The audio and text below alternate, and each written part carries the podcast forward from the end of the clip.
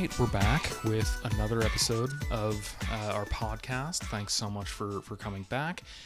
Um, as you all know, we are continuing on with our Harry Potter series, um, and we have new guests. So, as always, I'm Dallas, And I'm Paige. and we're the real couple.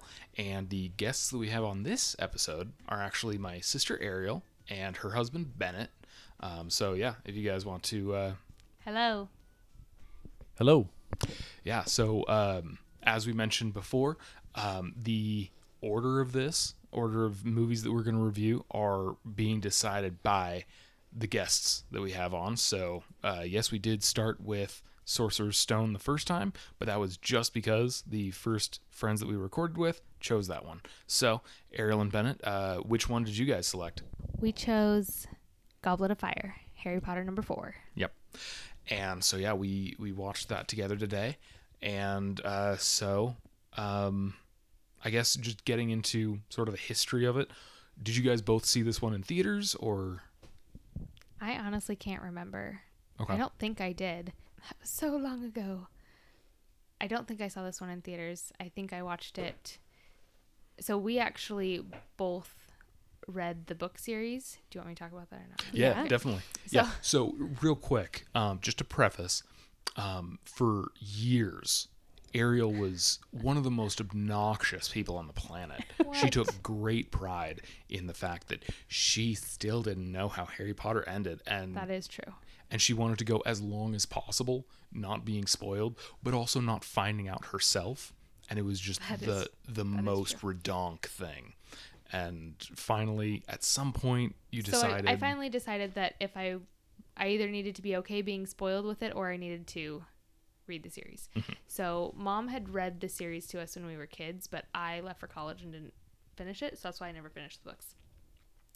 So it was last year, so like January of 2022, I decided I wanted to read the books that year. I gave myself the whole year to read the books. And Bennett decided that he was going to read the series with me. So we we were you know, downloaded them on our e-readers, read through them by mid-March. We had finished the entire series, all seven books. so January to March. Yeah, mid-March, not even Wow. um, and we loved them. And I don't. Th- had you ever read any of the books? No, I just saw the movies at home. Oh wow. Okay. Okay, so then I read all the books, and then after each book, we would watch the movie. Okay. So had you have you ever seen any Harry Potter movie in theaters? No, Wow. No. Okay. Um. they didn't have the appeal that uh, I was looking for. Okay. I, and I was fully aware there were kids movies. That's why I did them in the the security and darkness of my home. um, was any of your family into them? No, Mm. no, no. We uh, that was never our strong suit fantasy. It was, it was mine, uh, but they would not have seen that movie had I paid them money. Wow. Okay. So it wasn't even like you know I wasn't really into it, but my sister was a fanatic, or you know my sister at least, you know, watched them, but none of you guys. No. Wow, no. that is really interesting. Yeah. Very unique. I feel like. Well, yeah. The, by the time they all came out, the youngest kid in our family was 18, 19, going into the army, Okay. and so Oh, okay. none of them really were like, "Hey, let's read or watch these movies." I know it was a weekend that I was off of work and Ariel was at school, and I had a lot of time to kill. And I borrowed all seven or all eight, however many there are. I Mhm. borrowed them all from a, a friend, and I just had a marathon. I literally watched all the movies within two days. Oh wow. Okay. Yeah. So when once you'd watched the movies, were you like, oh wow, this is better than I gave it credit for, or were you No, like, these no, I never said that. Okay. no, it was uh, it was about what I expected at that time. The kind of uh, caliber of those movies coming out, the Percy Jacksons and and all the other kind of fantasy stuff. It it was about what I expected, and uh, so you would put the Harry Potter movies on the same rung of quality as Percy Jackson. yeah, I'd put them on, on, on the same quality as a lot of movies. They, Okay. they Okay. weren't that they weren't that good. I will say, I know people are probably um, gonna find me and kill me because I'm making fun of their favorite movies, but after reading the books and going back 10 years later i was like okay the movies are a little more enjoyable but when i first saw them it was literally I have nothing else to do. I'm going to watch these things. And as soon as I finished one, I told myself, I'll never take an opportunity to see this movie again. It was it was not a great movie, but it killed time. Okay. And that's literally the whole entire series. When it finally finished, and after I watched the last movie and everything happened, I was like, that was a forgettable weekend. Interesting. Wow. So Ariel, why did you choose Goblet of Fire? So, yeah. So going back just to reading the book series, like I said, January to mid March, we read everything. I really enjoyed it. There was a lot from the book that I thought I remembered. Like, oh yeah, I know what that. And then after reading the books again, I was like, I did not remember anything. And then watching the movies simultaneously, I, I should say that I am um, a book purist, and the book to movie transfers don't always uh they- they're not up to my standard. There were so many things Especially with this series. yes. Which i understand. The books are huge and it's hard to put all of that into a movie. You know that's why they break up the last one into two films just to try to get all of it. And so i think well at first i was like i had told you dallas i was like i shouldn't choose the fourth movie because i hate it the most and you're like well that might be that might be a vantage point that is worth it. So that's kind of it started as a joke for why we should choose four, but that's kind of what it stemmed from is I really I think I enjoyed all the books. I don't know if there's one that I didn't love, but I think um the fourth movie might be the one that I I, yeah, like I really can't stand. And I think it's just because so much is omitted. Yeah. And it goes so fast Yes. through what it does leave in. yeah, I Like I, each challenge is like four minutes of screen time, I swear. Yeah. Well, and I think the fourth book might actually be the longest one. I, I think it's four or five. One of, Yeah. if not the longest. yeah. yeah. um I did put in my notes that this movie is so rushed, and I do feel like this of the series, this is the first one that, when compared to the book, really fumbles the ball. falls short. yeah. Um, I feel like the first two are just like a nice magical experience. Yeah. The third one has a nice vision behind it. And the fourth one, there's a lot of skill and talent involved in bringing this movie to life, but there's so much. Probably four through eight. Like I think four is where it really starts getting dark. Yeah. It starts getting dark, and there's so much in the books that you can't put into a two or three hour movie. Well, and The- something we talked about today too was We that need to break up all the movies into from four on. They all need to be two part movies. Well, and something we talked about when we were watching it too was that um, in the book, the Durmstrang and Beauxbatons don't arrive until Halloween, and then it's like there's so much time between each task.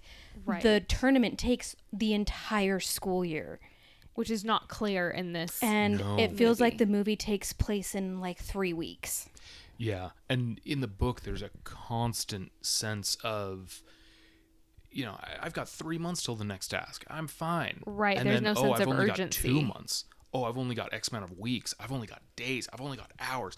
And yeah, there's that. We're moving closer and closer. Whereas in the movie, it's like there's this scene, and then the scene after that is probably going to be the next task yeah. and it's just there's there's no we're getting closer or right before the task starts. You don't see the calendar pages flying off the, Yeah. off Yeah. the wall to show the has to passage be of like time. harry are you prepared and he's like no i'm stressed and therefore the audience should be on the edge of their seats and i'm like oh should okay you don't know how to swim yet Okay, cool. okay um Well, and something we talked about while we were watching the movie as well was the stupid scene after the first task when Harry gets chased around the castle by the stupid dragon. Oh, I during the can't. first- yeah. That Sorry, during the first task, yeah. it is the first task yeah that I think that is my most hated scene in the entire movie. Oh, absolutely. movie because.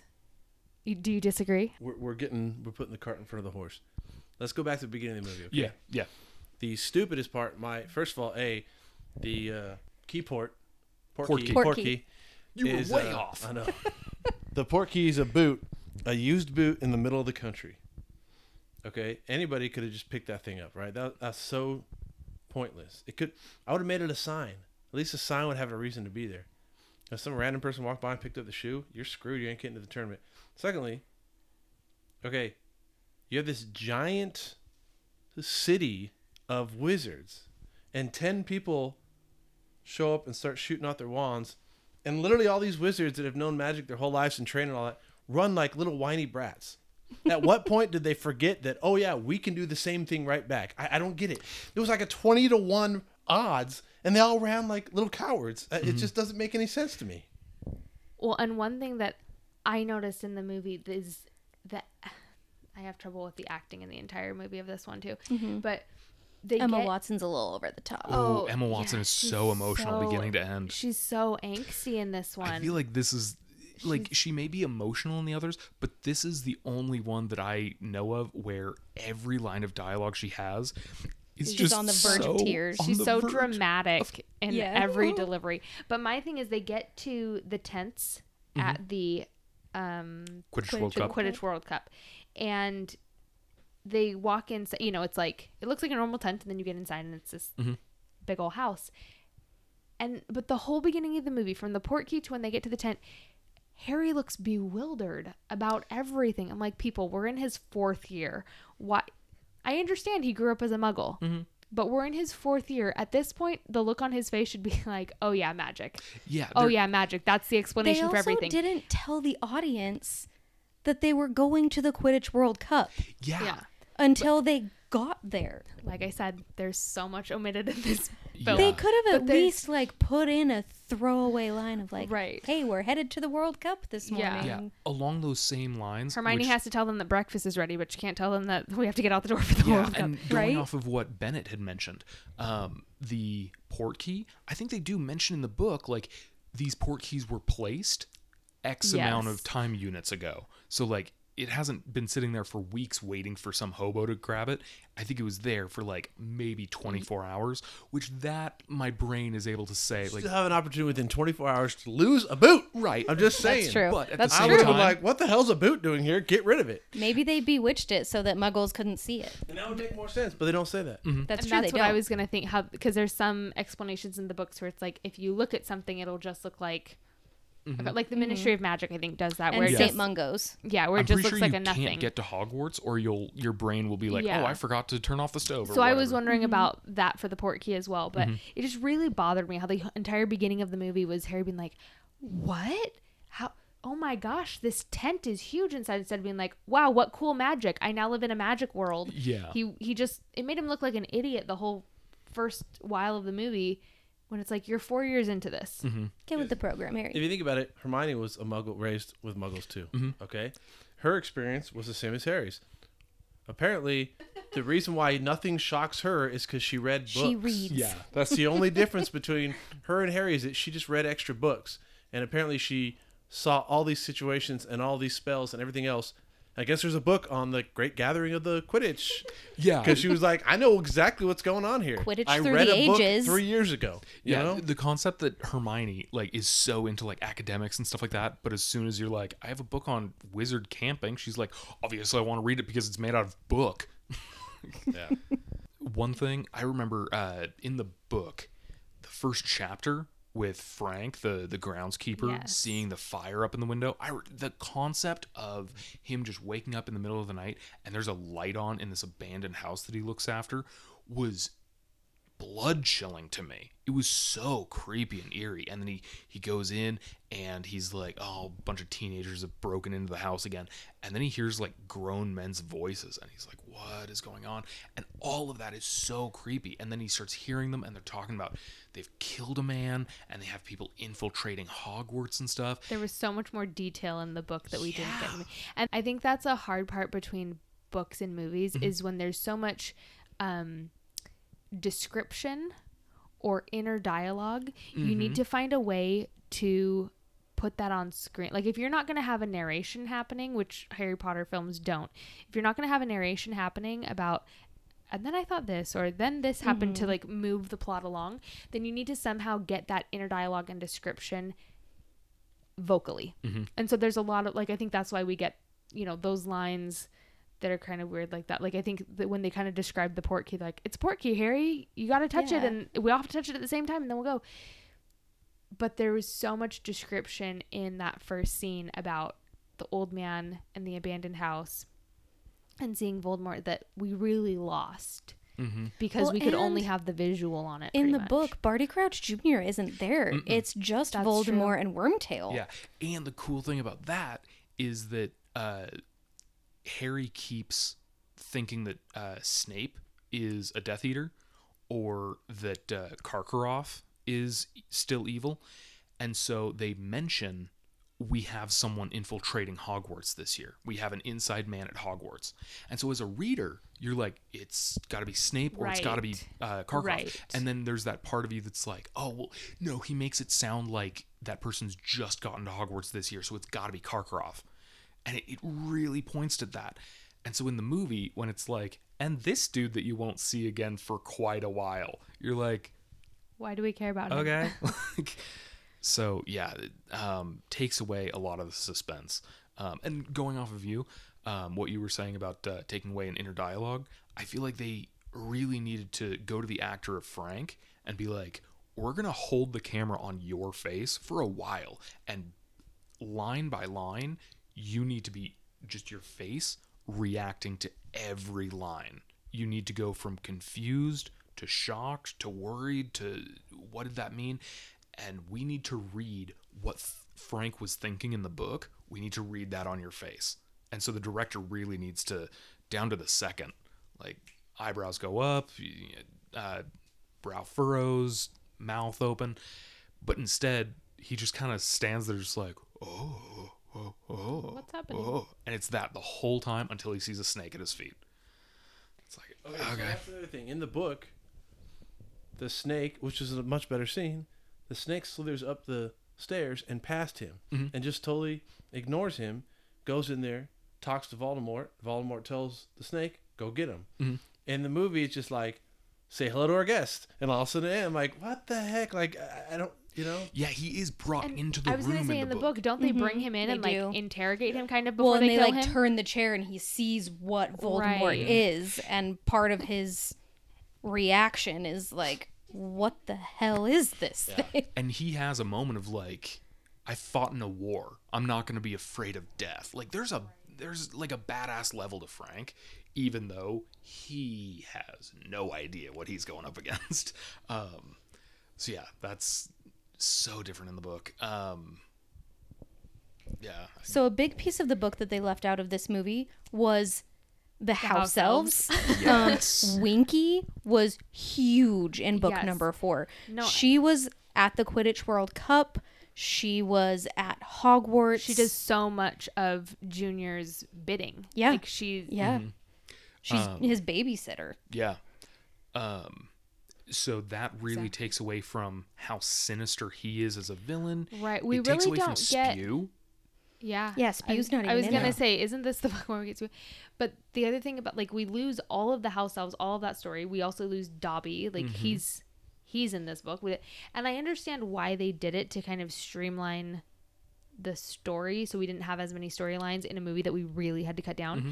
But it takes away a lot of the. We need to make up for that information in other ways. Yeah, I feel like it really takes away from the lasting worth of the series. Yeah. Like things that make the books important. Well, and like the you said, we don't see the sinister side of Barty Crouch. We just Junior. We just see that okay, he's kind of this kid and whatever, and then he leaves, and we miss out on all the the terrible things he's doing. And then by Mm-hmm. the end, we're just like, oh no. Well, and we also don't get the story of the wife either. Of them switching Barty places yeah. in Yes. Azkaban.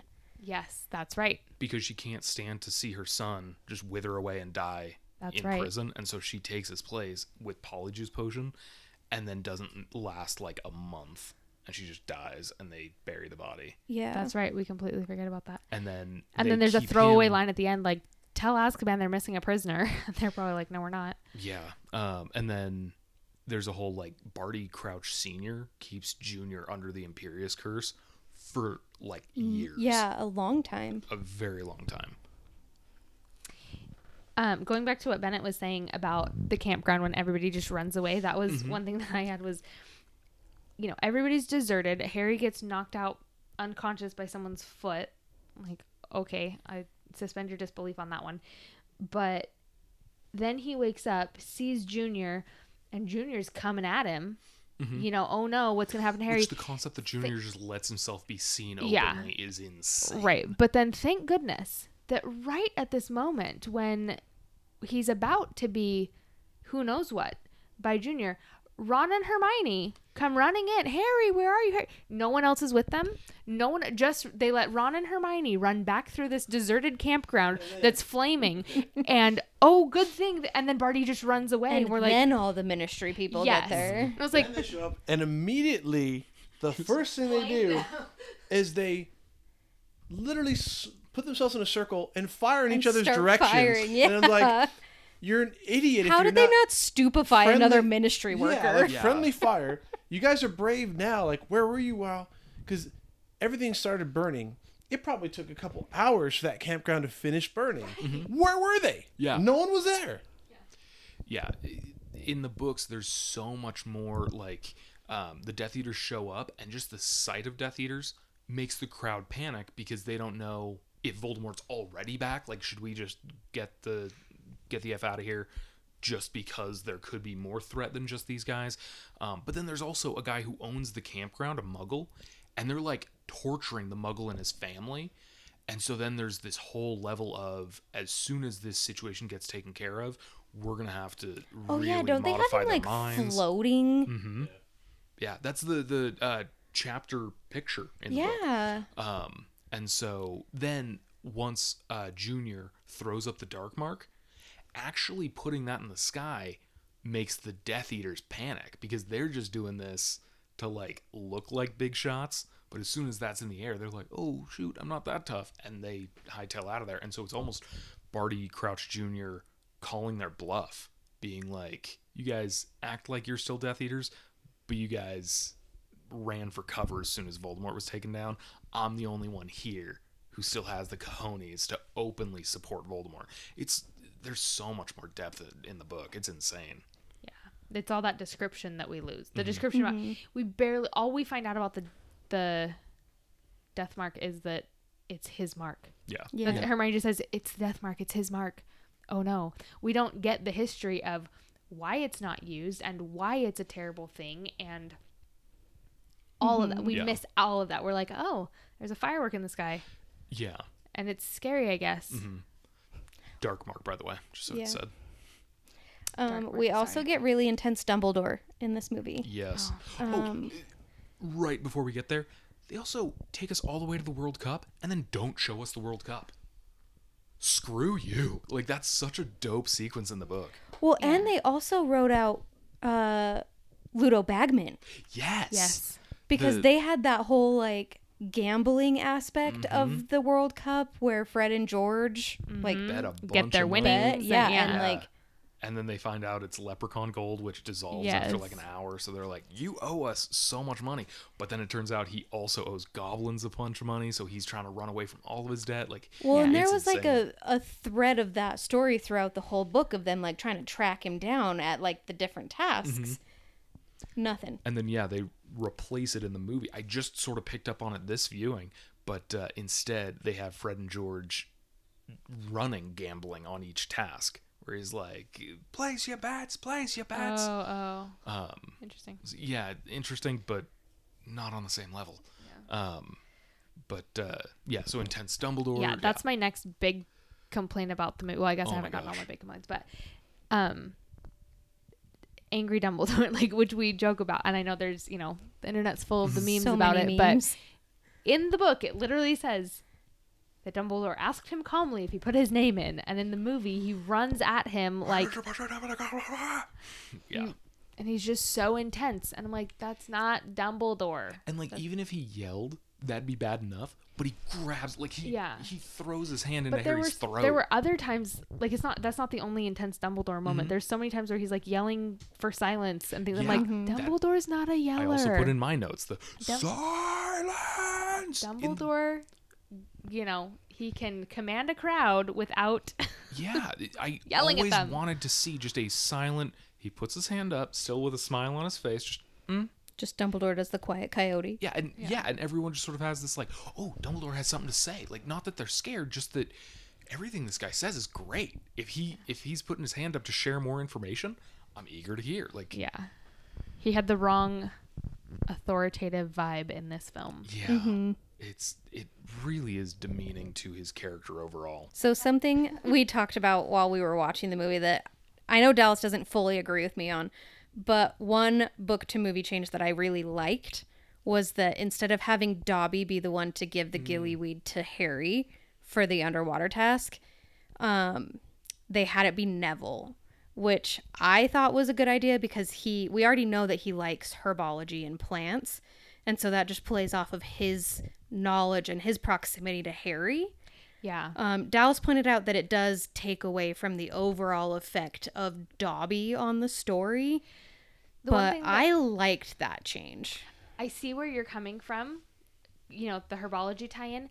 The thing that I realized later was that he has to steal the gillyweed from Snape. And I don't think Neville would do that. That's a good point. Even if it's just to help out Harry, he wouldn't he wouldn't Neville would not go up against Snape. That's true. Period. End of story. Like he At just this point in the story, and he's then- definitely not breaking into someone's th- office. Right. He's certainly No. not going to go and steal it from him. And so that part of it makes so much more sense for have it Dobby, to do. I agree with that. Because I hadn't not thought even about that. hard for Dobby. Yeah. Like I love that aspect. Um, but real quick, so that's task two. Should we hop back to task one that we were Oh, the dragon. Yes. Yes. So jumping back to the first task with the dragon, this is probably my most hated scene in the whole movie because in the book it's like I said, I'm a book purist, so I really I just want it to be the same. I know things have to be omitted, but the things that are not omitted can be left the same. So mm-hmm. but you have this task where and the task is that they have to get the egg away from the dragon. Yes. That's all. Get the egg away. Do whatever you need to do with the dragon. Your task is to retrieve the egg. So you are telling me that Harry Potter, who survived Voldemort, flies out of his little enclosure. The dragon chases him and nobody follows?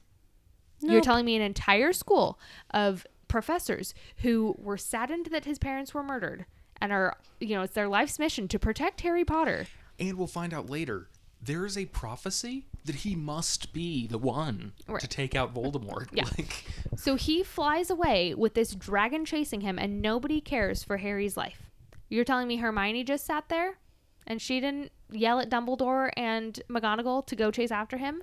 everybody just takes out Rubik's cubes and, Yeah. and stuff That's a problem. with. That's a problem for me. And then the damage that this dragon is doing Yo. to the It castle rips apart the castle. destroys the roof, bashes Some through the bridge. Ravenclaw probably has ceiling on their bed. I'm surprised the bridge didn't collapse, but they're letting this dragon destroy their castle, which I'm sure they're just going to repair with magic in hmm. three hours. But I- I think they're Nobody- going to force Filch the squib.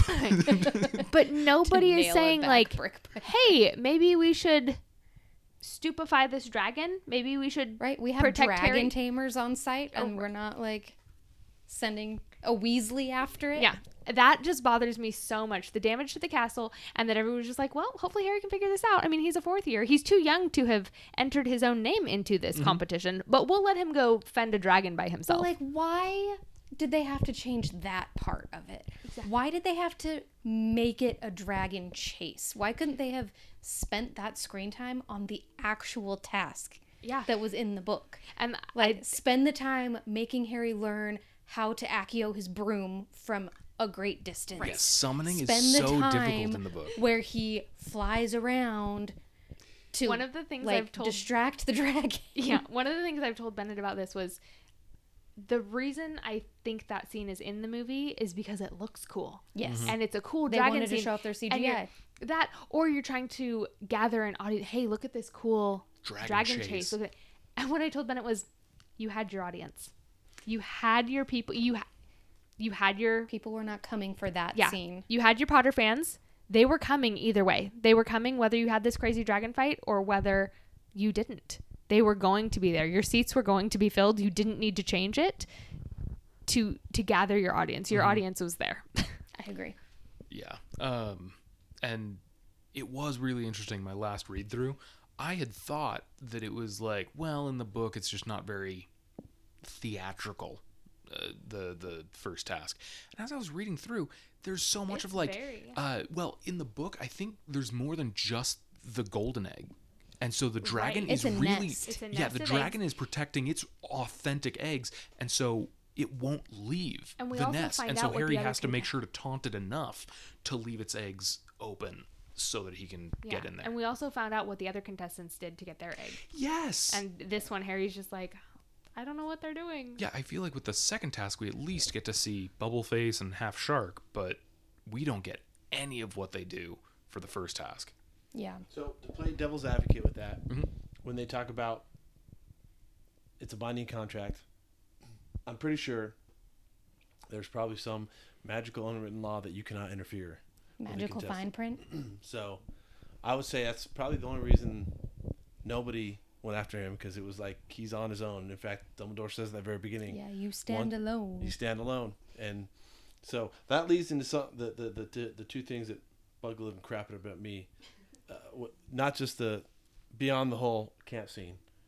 So the first three movies, as soon as there's a hint of danger, it's like lock down the school, do nightly patrols. We have a curfew. We have all this stuff. You guys can't go into certain areas. They they they bend over backwards to keep the kids safe. In this movie, they're like, "You're all gonna die." You know, it's like, hey, if you if you if you jump in this, you're probably gonna die. It's happened before. Oh well. And it's like the safety for these kids is like we'll protect everyone else, but you three, there's a chance you're gonna die. And it, it just such a does a 180. It's like, boy, you guys really built up this whole the kids are so important. We got to keep them safe. And now it's like when it comes to a sporting event, if you die, you die. You know. And then on top of that, the whole freaking Goblet of Fire itself, what a ridiculous and idiotic way to do things. And it led to that whole situation. Yeah, he puts that ring of age. Well, they never once thought that maybe somebody above age would put somebody else's name in there. Like, really, that never crossed their mind. And then on top of that, I'm sorry, movie wise, on top of that, Yeah. it could have easily, easily been taken care of had they said a week from now, we're gonna come back here as a group, and whoever wants to be a part of it, we will sign them up. It's not like it was a secret thing because every time somebody put their name in it, there was a group of people cheering them on. Mm-hmm. So everyone knew what was going on. They could have literally just said, "We're gonna have a sign-in sheet. Y'all are gonna raise your hand, and you're on the list." And that way, they'd be like, "Oh, Harry Potter did not do anything." It was just the most ridiculous thing to think, "Oh, this thing's foolproof." When they immediately have to say, "Well, we should probably put a ring of age because now we have this stipulation. We should probably do this too." And even you know, you learn later learn that what's his name is taunting him by saying it takes a really powerful spell to counteract that. It's like, well, okay, In the book, he also has to like enroll Harry as the sole occupant of a fourth school. Yeah, that's has how to- he got Harry's name yeah, in the he goblet. has to tell the goblet there's a fourth school that is only attended by Harry Potter, and Harry Potter is there. And it's and clearly the goblet doesn't understand the meaning of the word try in Triwizard. Yeah, it's It's not the quad wizard. Stupid anything- goblet. they should have had a limit on what what enters. Once three things enter, you shut yourself off. You know that would have solved everything too. Just saying. I agree. that old magic. yeah. Ugh. Um, I I feel like of the books, going off of what Bennett said, this really is the first one where it's like this world is pro child abuse. like we are we are totes fine with endangering children. Whatever, who cares? Um, Do we want to talk about the second task? uh, Are there other? Yeah, I think let's jump. Yeah. Yeah. I gave my two cents about liking the change. Right. The gilly Of the gilly coming Neville. from Neville. Um, Dallas hates that they made the loved ones look so dead Oh, in yeah, the water. They didn't water. look sleeping. Yeah. yeah. Well, and I don't remember them floating in the air. Well, it's not the air; it's the water. But I don't remember them being like suspended. of the Yeah, they were because I they had to like like they are, yeah. Harry had to cut him free. Mm-hmm. But I think in the book, didn't he have to like get a jagged rock from the bottom and like? yeah, he didn't just slip it off of Ron's foot it. like he did in the movie. Well, because in the movie, didn't he have like a blade strapped to his calf? Is that what that was? Something I- like that, yeah.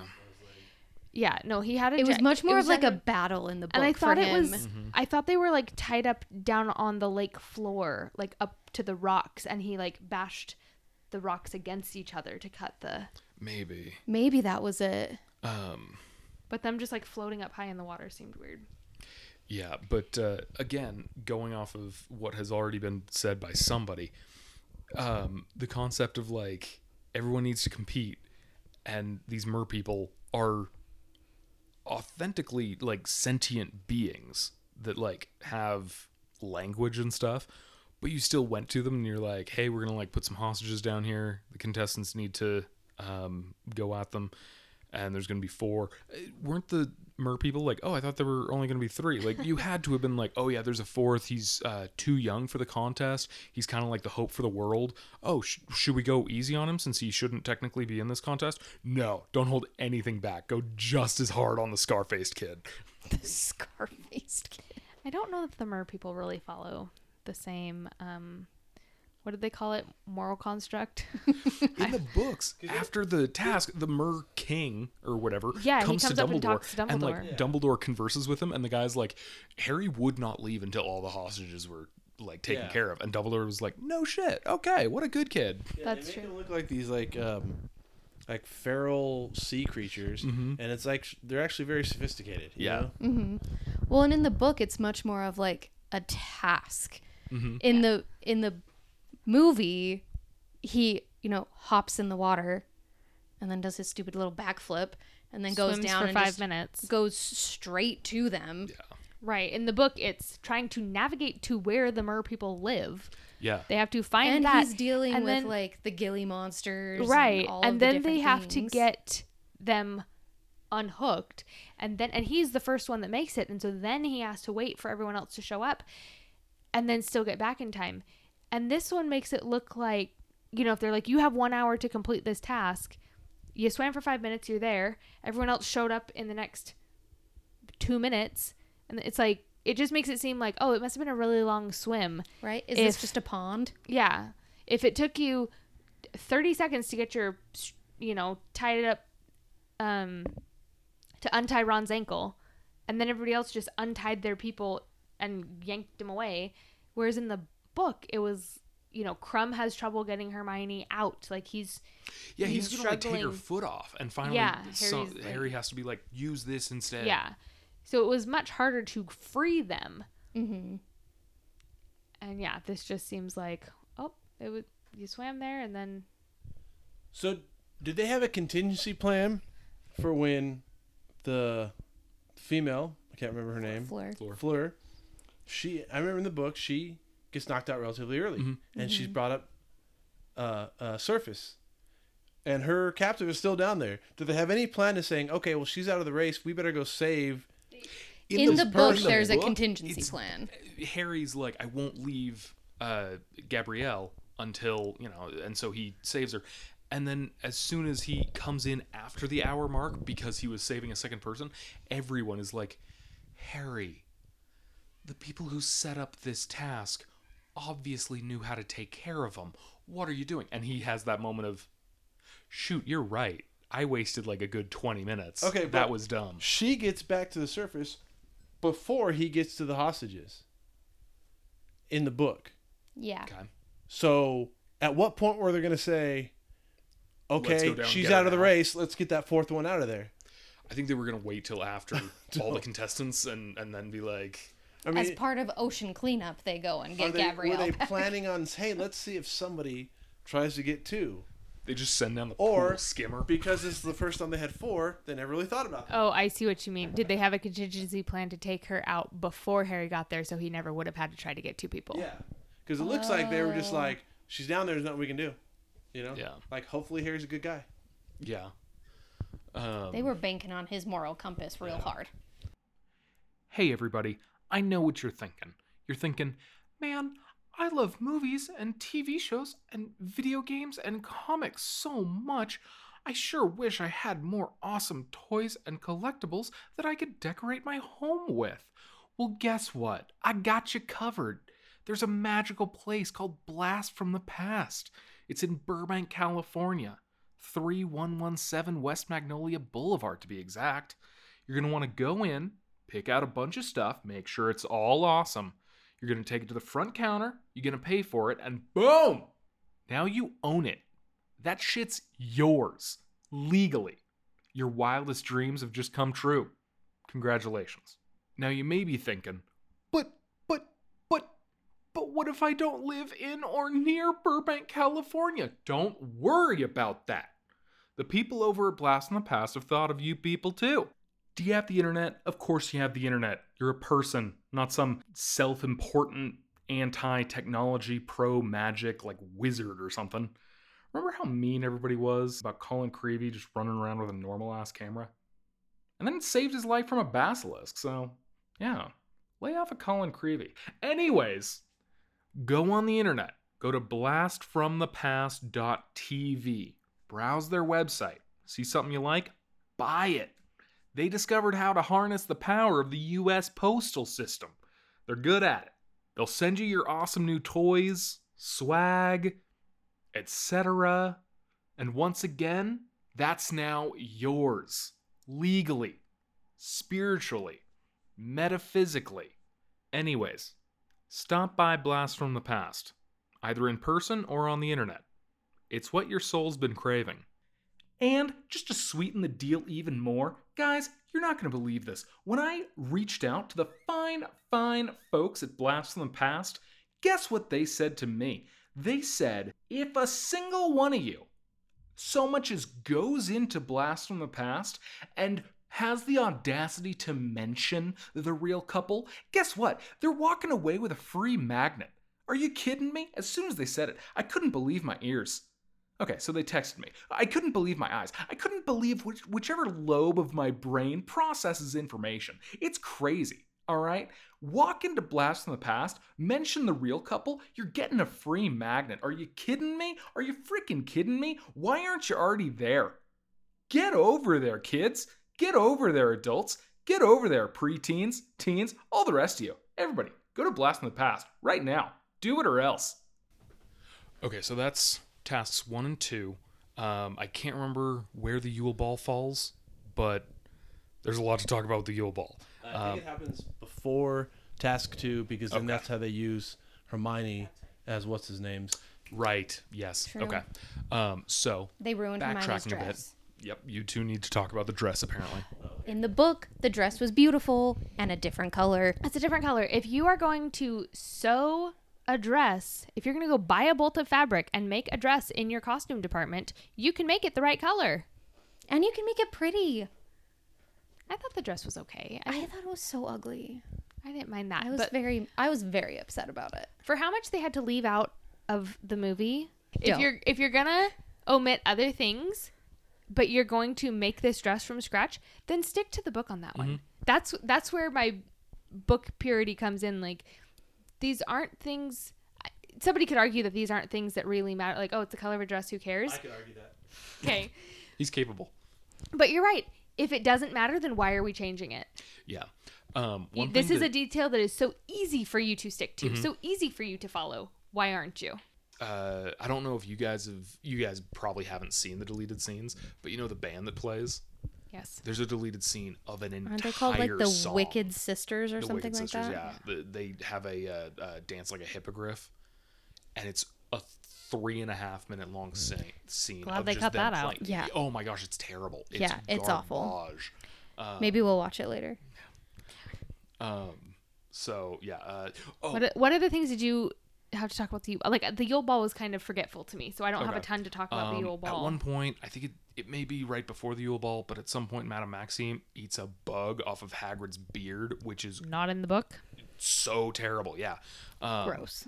Uh, oh, um, I do think one thing that this movie does really, really well. I really like Rita Skeeter, the way she plays it. Yes, but we mm-hmm. completely miss out. This was something I forgot. We miss out on the explanation of her. The mm-hmm. book has so much more of her throughout the book. Like we see her at the mm-hmm. beginning for the first tasks, and then really not again.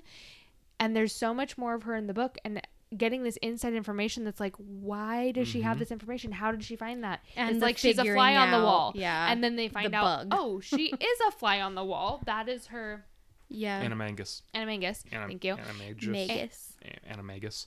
Um, and so then we find out all of that, and then Hermione like captures her, and you know, there's that whole thing that we, there's so much that we missed. Yeah, And the we whole, do like, miss the out on that. Potter stinks badges and stuff in the book. Harry's reputation at the school is so important. Like, and it's going down because I think he's cheating. yeah, And this is more kind of like, well, and he's in it. every every new story that Rita Skeeter writes just makes everything so much Right. worse. And in this, It there's knocks one him down a thing- peg every time. Yeah. Yeah. I feel like the actress played what she was given very well. She Yeah. wasn't given nearly enough Yeah, as like book.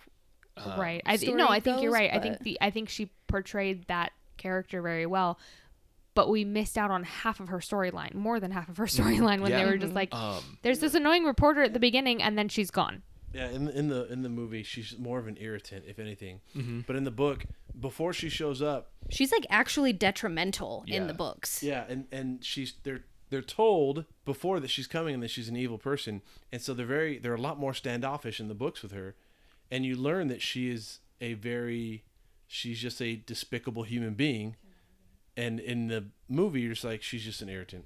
That's Yeah. all. Yeah, yeah. Um, there's another thing which like she she keeps going after Harry, which is kind of expected, but then she goes after uh, Hermione as a bit of a slut because she keeps like she's with Harry according to Rita Skeeter, and then she's with Krum according to Rita Skeeter. Um, but then she also go out, goes after Hagrid and outs him as a giant, and Harry's like, obviously he's a giant. Everyone's like, that is not obvious. Giants are dangerous. Giants. Maybe that's why her storyline ends in the movie is because Madame Maxine eats the bug off of Har- Hagrid's beard. Oh my god. Maybe that's Does Rita. she eat She Rita? just eats Rita in her Animagus form, and that's why Rita Skeeter's Oh storyline gosh, ends I in the think movie. You're on to something. I think that's an Easter egg that we just Yeah. Let's go with that. I I like it. Yeah. I'm because- going with it. because you're right. There's so much between Hagrid and Maxine that she. Is Rita in the other? I don't. Movies? Yeah. No, I don't think so. Oh my gosh, she totally got eaten at the Yule Ball. She got eaten off of Hagrid's beard. Wow. Um, Wow. uh, You heard it here first, folks. yeah. sure did. Um, There's probably whole like fan theories out there about that already, and we're, We're like, like, we're "Oh." so smart. Should we talk about the third task, or do you Um, have more Yule Ball? Uh, just uh, quick stuff I wanted to throw out. I hate Barty Crouch Sr. in this movie. Oh, he's awful. I hate that Yeah, actor. he's not. He's not quite as refined as he is in the book. Yeah, Yeah. The, the way every line he has is very. What's that, boy? Ah, this is the Triwizard Tournament. Like it's he's obnoxious to listen to. He and doesn't have the confidence that he has in the book. Yeah. He seems more timid in the movie. um and then at some point uh he he someone pulls a dragon and he's like uh chinese short snout ooh it's like what are you doing um there's some oh uh sirius uh talks to harry with the Floo network i don't like the way they do his face in this where it's like made out of the coals Yeah. in one of the I thought it was movies, more like- he's made in the flames and it looks Yeah. a lot better in my yeah, opinion it does. um It sounds like he's like Choking on the coals. being burnt while he's doing it. And he's just like, "Hey, like this really hurts, you know, like, Yeah.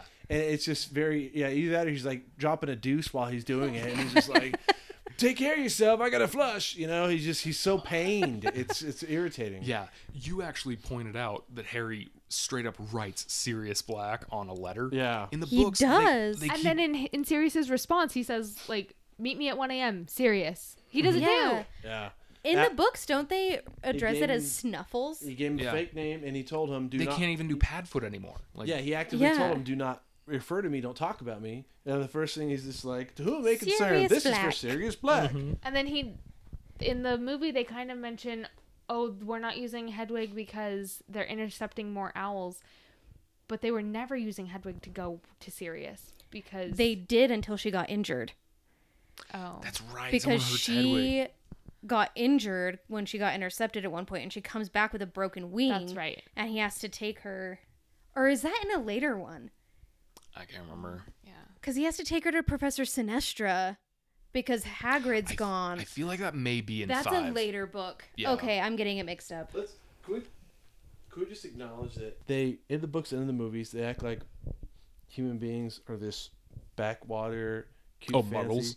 muggles um, human beings are, are are so backwater and all this stuff and yet in that time frame they have telephones there's telephone booths and the wizards use owls like really who's backwater here? Right. like let's Yeah. be honest here you know One the of castle's the lit by birds. torches and candles. yeah, like nocturnal birds. Yeah, it, it, it just cracks me up when you know, especially I forgot which book it is, but I, I think they're talking about Ron's dad.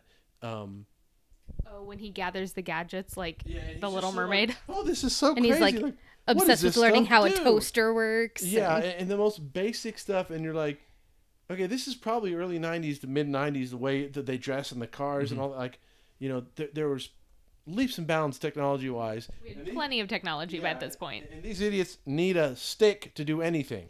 They literally can't do anything without their wand. Just Yeah. saying. Good point. Good point. Yeah. Um, just going back through my notes real quick. Um, when the schools arrive, I hate that like choreographed bullshit dance number thing that both Beauxbatons and Durmstrang do. Like if Hogwarts, And the extended shot of the Beauxbatons' butts. yeah, and like they they release I had no problem with that. they release doves to be like our whole shtick is that we're graceful, and then the other guys are like, should we like do like a My musical number as well? And it's like, yeah, let's all practice. We'll walk in, we'll we'll just beat the shit out of their nice stone floors with these sticks. We'll go, huh! several times. Uh, someone will do some parkour. Another person will like blow a dragon out of their wand. Like, what is going on? If it was Hogwarts traveling somewhere else, would they just be like, "What are we gonna do? I don't know. Maybe we'll release some that. pigs, release some hogs into their dining quarters right as we arrive. Like, what is going on? Like, I can't imagine Hogwarts doing that same thing anywhere else. It's really dumb, and I hate it. And every time I rewatch the movie, I'm like, this scene is so cringe. Because Um, they just walk into the dining hall when in the book, right? I'm pretty sure. No, Well- in the book they're gathered outside and they see Okay. the the carriage fly in and they see the ship come out of the lake. Because yeah, that's another thing. In the book, uh, they're told on the first night of the school year that these schools are going to arrive, but the schools arrive on Halloween night, like two months later. And so on Halloween, they're like, "Oh, the schools are arriving today. The schools are arriving." So they like go out onto the grounds and they're like, "Where are they going to be coming from?" And then someone's like, "Is that a dragon coming over the mountains?" And someone else is like, "No, it's not a dragon." Finally, they're like, "That's a giant carriage with a bunch of winged horses." And then everyone else is like, "What's the other school going to fly in on?" And then someone else is like, "There's something going on in the lake." And it's like a big reveal of how they get there. Right. And in this, it's just like, Look at that. here we are at Hogwarts, carriage, boat. Yeah. After they literally travel however many thousands of miles, and as soon as the boat stops moving, they unfurl all the sails. Don't you know what a sail is for? That is a oh gosh, that would just, like, that bugged me so hard. I'm like, pick them up. They're not being used.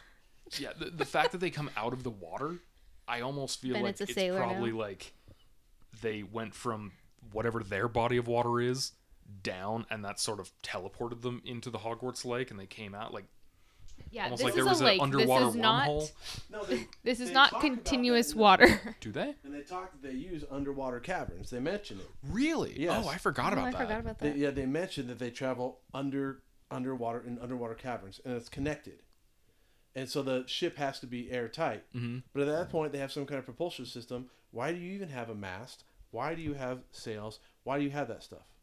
Just to piss you off, Bennett. Yeah, it worked. I It think should be a submarine. it's probably Yes. some That's sort of- basically what it is. is. well, yeah. well, I think it's uh, again being devil's advocate. Advocate.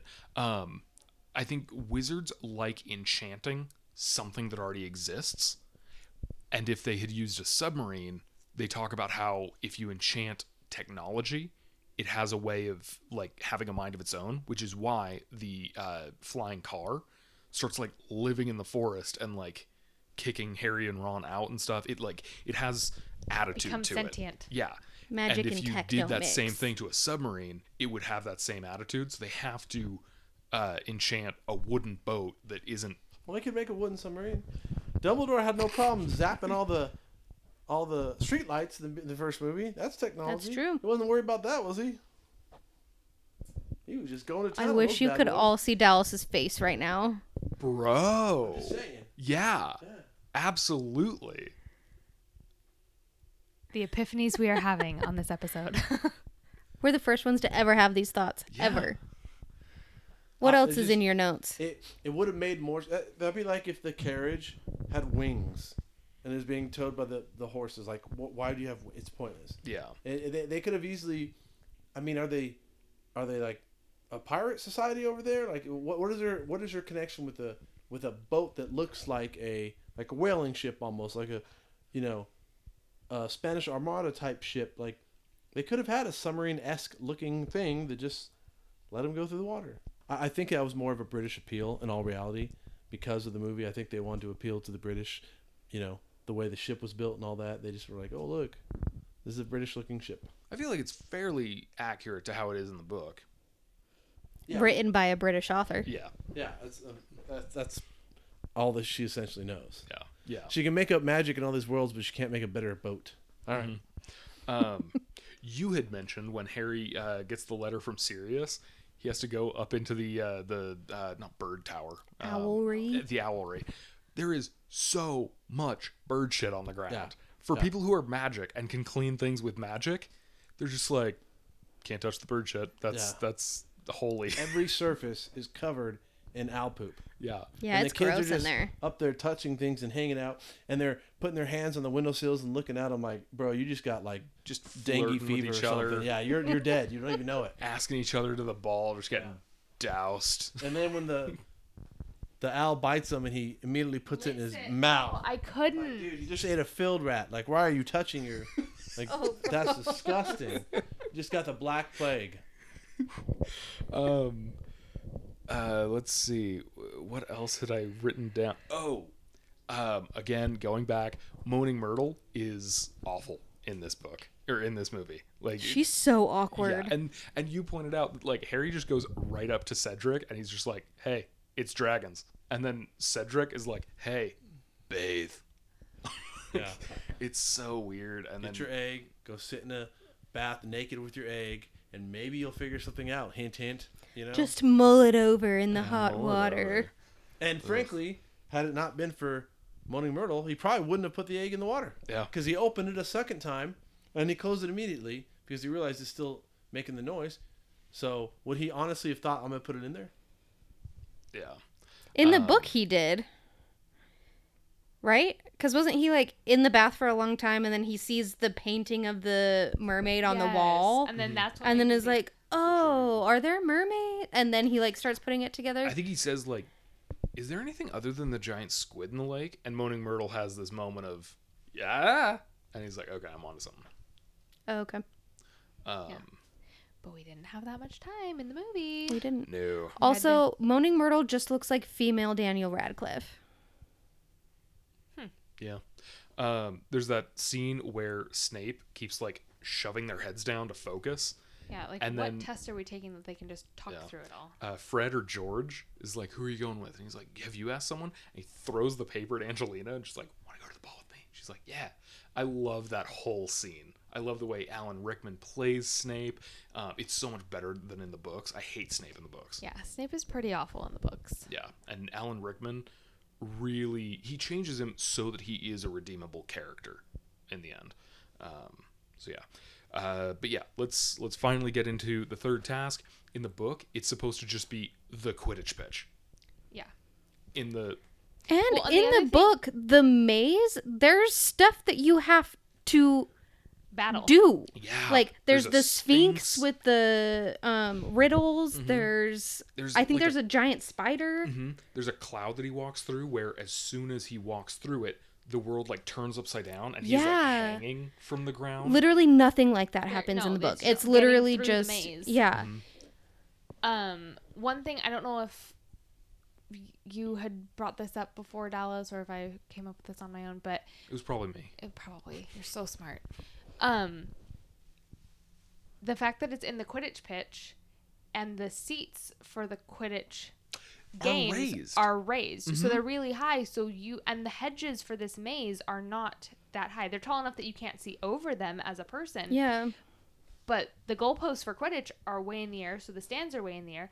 So the whole thing in the book that it's described is that they can see into the maze. They can see where each person is. They can see what tasks the um what are they called? The champions. Contestants, Yeah. They can see the tasks that the champions are having to do in there and so then they see when they get to the Portkey and they disappear. They can see all of that. And then in the book, it's let's all sit on ground level with these hedges that are four stories high. Yeah. Um, and and then the hedges close. Well, When and Harry- this maze that looks like it's acres Yes. Yeah, it's, long. it's like 500 acres. many in many the football movie. fields Yeah. worth, and the but um Harry goes in and Moody kind of waves at him, and then the hedges close, like they're Well, trapped in there. Moody there. tells him to like go a Right. specific direction. Like as soon as he's in, Moody gives him Right, I know that, but- clue. But as far as the hedges close, like Closing oh now you're dumb. trapped in here, and nobody's gonna see you until you bounce back out from the port. I was yeah, like, and uh, I'm not sure if you just mentioned this, but in the books, I think the hedges are not that tall. yeah, I did like mention that because I'm so smart Okay. too.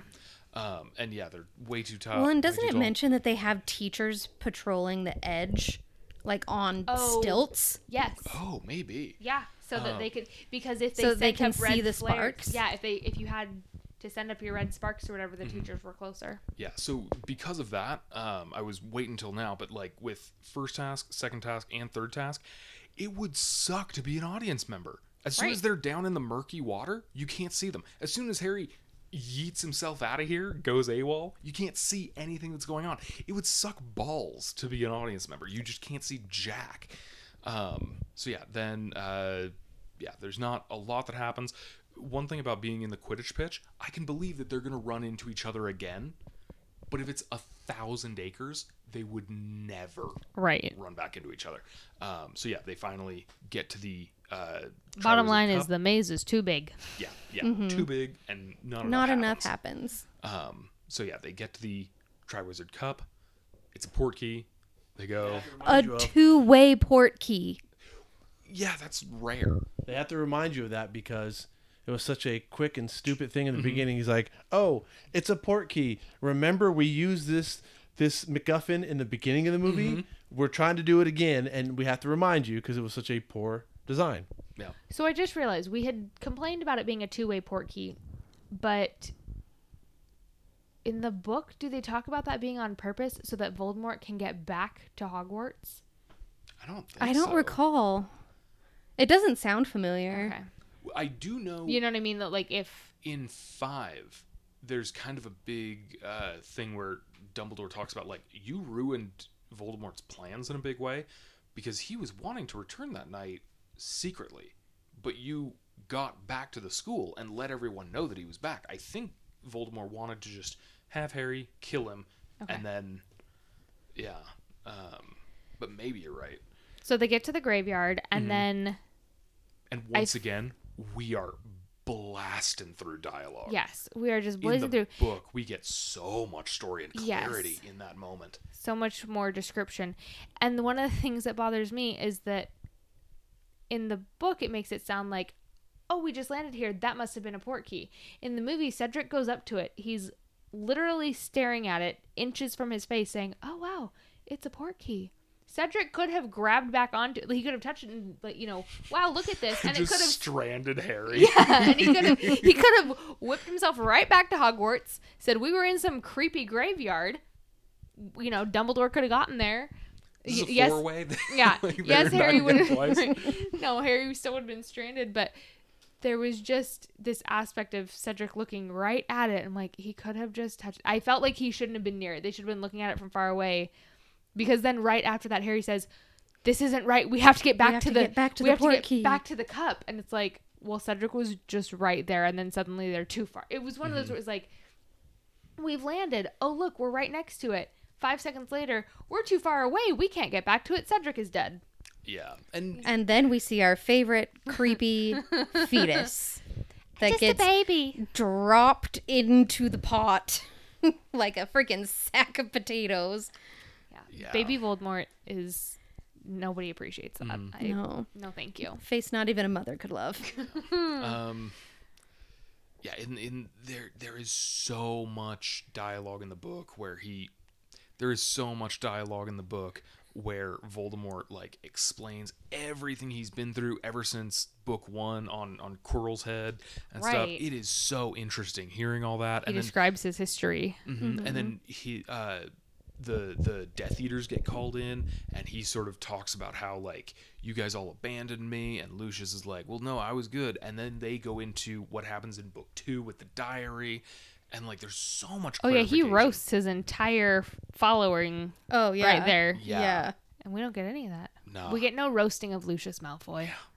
Um, and then yeah, immediately it's just like, all right, let's fight. Um, and it's quick. And in the book, I remember there's Frank has a line like all the ghosts that come out say something, and Frank has like a, um, yeah, that dude killed me. I'll I'll do whatever I can to help you take this dude down. Well, and in the book, isn't it like once their wands connect, isn't there like a gold almost like web Art- or cage that like yeah, surrounds them as thing, the the ghosts of the people are coming Mm-hmm. out?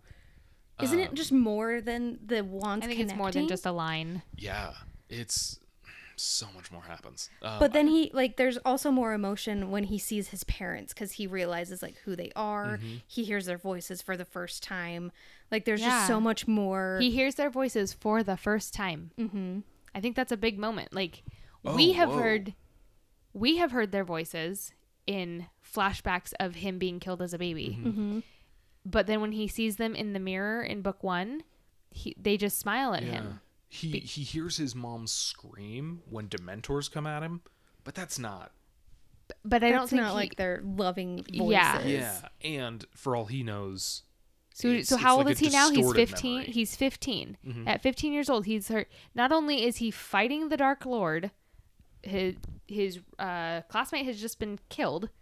He's fighting the Dark Lord, fearing for his own life. Sees the ghosts of his parents come out, and then he hears their voices. yeah, Like, I my one probably would have been on the ground. Right. yeah, Well, and just like they also give him like a pep talk. Like we're Yeah. so proud of you. Mm-hmm. You can do this. We love you. Like we It's a really we're heartbreaking going moment to in the help book. you. yeah. It's heartbreaking because you're like this poor boy. Like he's having the only conversation he will ever have with his parents, and it's in a really tumultuous situation. Mm-hmm. And then it's going to be very finite. He can't just sit there and chat with them. and then it's there's also like a uh, where the two spells connect. Like that point keeps like moving, almost like a reverse tug of war. And when it gets closer to Harry's, it like the wand is shaking, and he's Yeah, having to like his wand is really like hold on. vibrating. And when his parents start like, "We're proud of you" and stuff like that, he gets more confidence, and that pushes it back towards Voldemort. And up until now, Voldemort's been like, "I don't know I'm what's going on, win." but I'm still gonna win." Like, and all of a sudden he's like, "Oh shoot." Teenage boy is, is pushing back. Yeah, so many details that get taken out. Well, and also, so- isn't it like his Expelliarmus versus Voldemort's Avada Kedavra? Mm-hmm. So, like, just thinking about the difference in those two spells, like, Yeah. we get back, we uh, we have to deal with Professor Moody, Mad Eye Moody. Yes. I do like Brendan Gleeson's portrayal of Mad Eye Moody in this. Um, I, as much as I prefer it in the book, the fact that the eye is just like there, I do think having it strapped in allows the CGI edges to not be a problem. Like it, it's easier for the special effects artists to work with it if it's strapped in. There's a ring around it. Um, but again, once he transforms into Barty Crouch Jr., we get no more clarification. And Bennett had mentioned, like in the book, the whole how did Barty Crouch Sr. die? What happened there? How long have you been here? When did you capture? How did you capture? Yada yada. It's all of it gets piecing explained. everything together the deaths the the stolen um gillyweed they Uh, don't know it's- potion. yeah they don't they don't know yeah they under, they realize oh he stole it for that that potion they don't realize yet that it's the house elf but they realize why everything's happening and that all just gets blown overlooked. past. and then yeah. uh snape's just like he gets the thing he goes oh um polyjuice potion. And he just sniffs it and walks out. Harry's right there. At least you'd have been like my bad. I'm sorry. Yeah. i blamed you and it wasn't you. Well, and my thing is, um, when Snape corners him in his office or his study or whatever, and he's like, this is Veritaserum, and three drops of this, even Voldemort would be spilling his darkest secrets. Then they He get bottoms they- up Yeah, no, they get to um, Barty Crouch, and Snape basically dumps, not gracefully, dumps the entire bottle of Veritaserum down his mouth, and it's like dribbling all over his face. I'm like, I thought we only needed three drops, homeboy. I feel like in that moment he's like, "This is how powerful this the my potions are. They're so potent." And then in that moment he's like, "I want no mysteries left." And I don't feel like that is true to book Snape or even Snape as a character. I feel like Snape would have calmly walked in. He wouldn't have rushed it the way Yeah, um The movie did. the mo- the way Yeah. the movie did. Al- you know, Snape would have come in very calm, very serene, had a little dropper probably, and been like, "Now tell me everything you know." Mm-hmm. I feel like somewhere in the books there's also a moment where Snape has to go to Dumbledore and be like, "My dark mark burned again. I need to make contact, or Right, it's going to throw up red gonna. flags. So Dumbledore, I need your green light. You need to cut me loose so that I can keep up appearances, and that's so interesting in the books. Yeah, that really is. It's a it's a part that's completely Yeah, and Oh, Karkaroff goes in it at all. AWOL as soon as his as soon as his mark turns black, like, and then he gets killed off screen. Like Yeah, they just gets- find his body in a shack. A couple yeah, books later. and like Eastern Europe or something like that when they're looking. but Yeah. there's so many things that were left un unanswered. The death of Barty Crouch, Crouch. Crouch, whatever, and, and Crouch, Crouch. Uh, anyway, his death. They don't talk about why he died, why they found him in the forest dead. They don't talk about when uh, the uh, who the, the Russian guy, Karkaroff or Krum. Krum, Krum, Victor Krum. Who, who why he was possessed. Mm-hmm. They don't talk about in, in, in every in every single challenge. Uh, the house elf was helping Harry, and things were happening that they don't talk about. There's literally so many things that happen during the movie that it's just like, don't worry about it. It's the end. Mm-hmm. We're not gonna tell you anything about it. you know by omitting the house elves from the movie. Like I said, we have to get that information in other ways, and they did a poor job of getting us all that information. I think the book they even talk about how Barty Crouch Jr. got the best on Mad Eye Moody. And they talk about that like They do, That's the yeah. very beginning of how he started this thing in motion. And you have no clue and it's just like he's just sitting there at the, the bottom of that chest half naked and it's like, "Oh, okay, like how did this guy who is this, you know, And all they really say is, "We'll get to you soon." Okay. guy used to be an Auror, he's feared, he's supposed How to about be you get to me amazing." now? And he's got he got jumped so easily, you know? Yeah. I've, I've been down here for the entire school year. Could you maybe get me out now? I'm feeling comfy. I'm I'm balding and yeah, like please help me. And they're like, be there in a minute. We gotta do this. first." I feel like this was the first movie where the filmmakers put trust in the audience that they had already read the books. Mm-hmm. Yeah. And honestly, probably at that point, they had. But Mm-hmm. the fourth movie in that was actually being produced, it was probably such a huge sensation that it was a safe bet to say they know what we're doing. Yeah. Yeah. You know?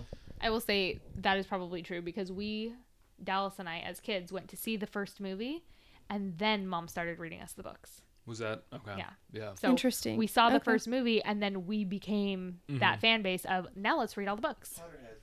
Yeah, we we mentioned how um, there's so much so much more with house elves in the book and stuff.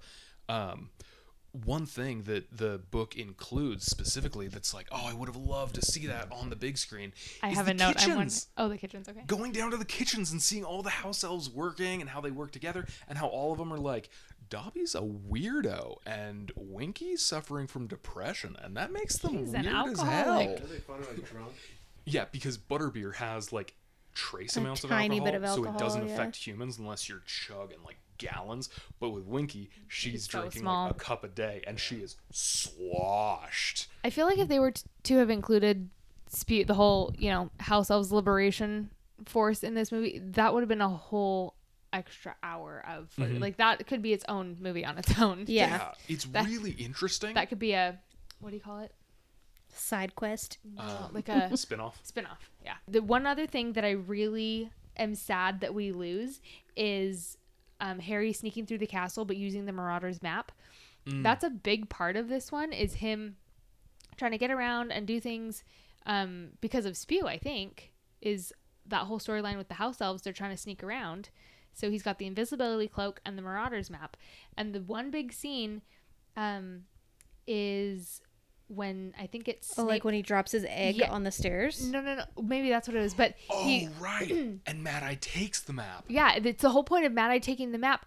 But Snape picks it up, and he's like, "What is this?" He's like, "It's just parchment. It's just, I, I, it's nothing." And Snape's like, "There's got to be something to this. What is it?" And he's like, "No." And then Moody comes up. He's like, "Why are you harassing Harry?" Basically, he's like, "Well, he's got." And so he's like, "Okay, he's got paper. Okay." And so Snape leaves, and then Moody's like, "What is this?" And Harry goes, "Well, it's that," and he confides in Moody There's so much trust because there. Oh, I think that Harry's under the cloak or something, but um, he and that I can Mo- see him. Moody can yes. see he can see Harry, and he kind of shakes his head.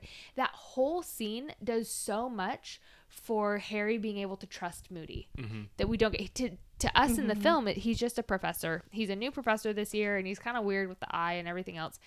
But in the book and in that scene specifically, we get so much clarity for why Harry has so much trust in Moody because Moody really seems like an ally to him. Mm-hmm. Oh, I'm not going to rat you out to Snape. Oh, I'll take this and he's like, "Oh, wow, this map. Hey, could I use this to to like be the good guy? You know, can I can I help fight fight the good fight?" And cuz I think Harry says, "Oh, I saw Barty Crouch." And he's like, "Oh, let me look into that. Let me take the map."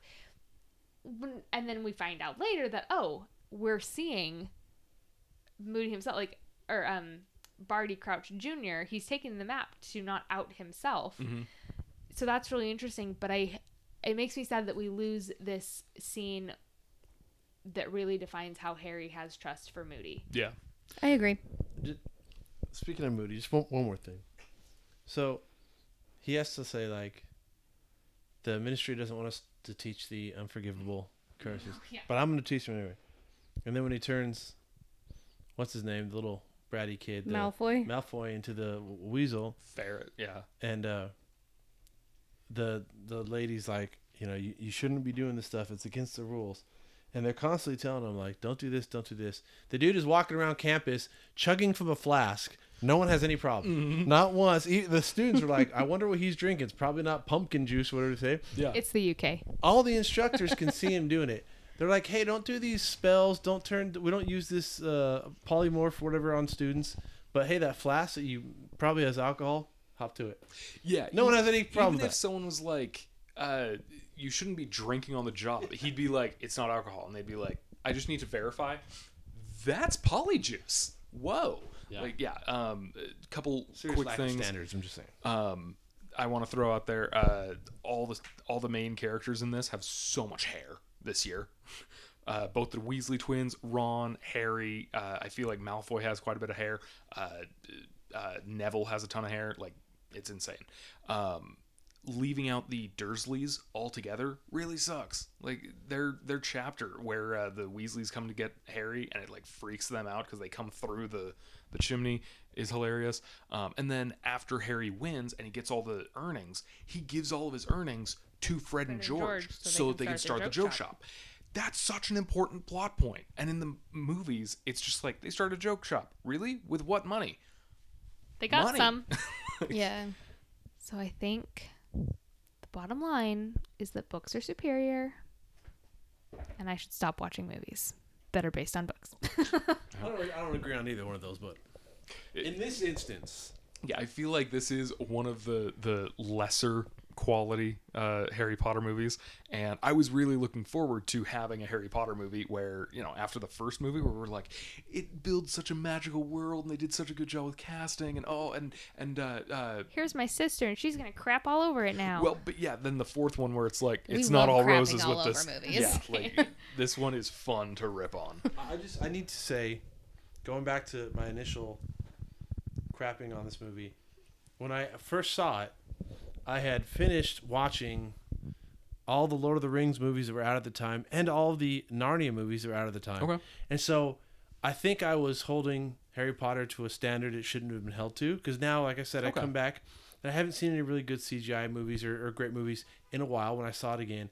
But when I first saw them, I was spoiled with some really good movies, and I thought this is garbage compared to what I've been seeing the last couple months. Mm-hmm. So, you know, I don't know if that's redeemed me or not, but Whenever I come across people who authentically believe that Harry Potter is better than Lord of the Rings, it's like, I'm sorry, you are objectively Wrong. out of your mind.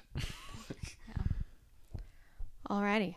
Is that all we have to say I on think that's everything that I had to say on it. I and I will just end with I don't hate Harry Potter. right. I love the books. The books were were a really fun read and I'm really glad that I read the whole series. And I'm glad that I read the whole series as quickly as we did mm-hmm. instead of stretching it out over years from, you know, the books being released.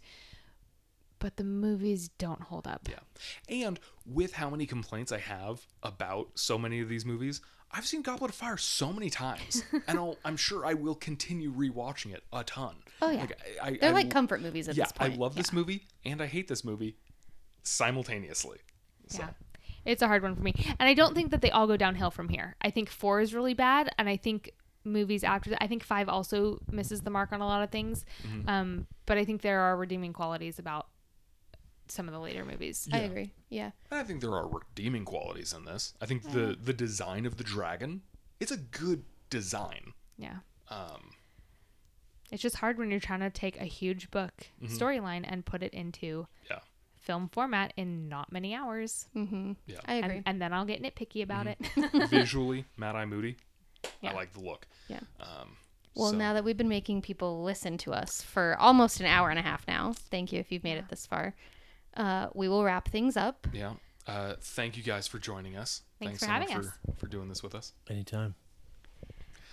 Um, and yeah, you guys can can listen to us on a bunch of different Pretty platforms. much anywhere you want to listen to a podcast, you can find us. we list them on other episodes.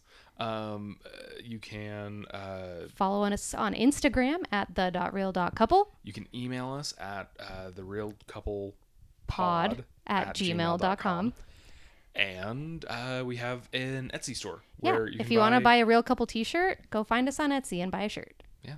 Um, uh, oh, do you want to plug your stuff?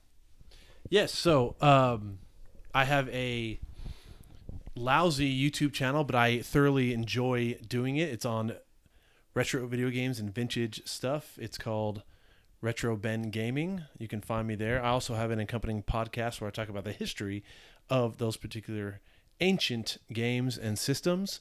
So, give it a like if you enjoy it. Subscribe, give me a thumbs up. If not, it's all good.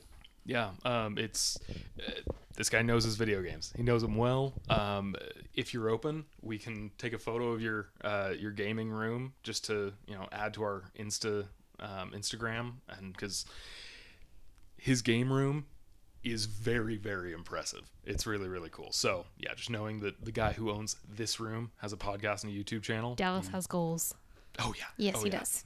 Um, so, yeah, uh, take a listen, take a watch on on YouTube, and yeah, um, is there anything that you want to plug? Um, no, I don't do anything. Okay, cool, cool. That's not she true, does a but- lot. she does a ton. It's I just- raised three humans and I do not document it, but maybe I should. Maybe. There's a Um, lot of quotes that could fill a podcast. Yeah. There is. Um, so yeah, I think that's everything. Yeah. Thank Thanks you so for much listening. for tuning in. Okay, bye. Love you. Bye.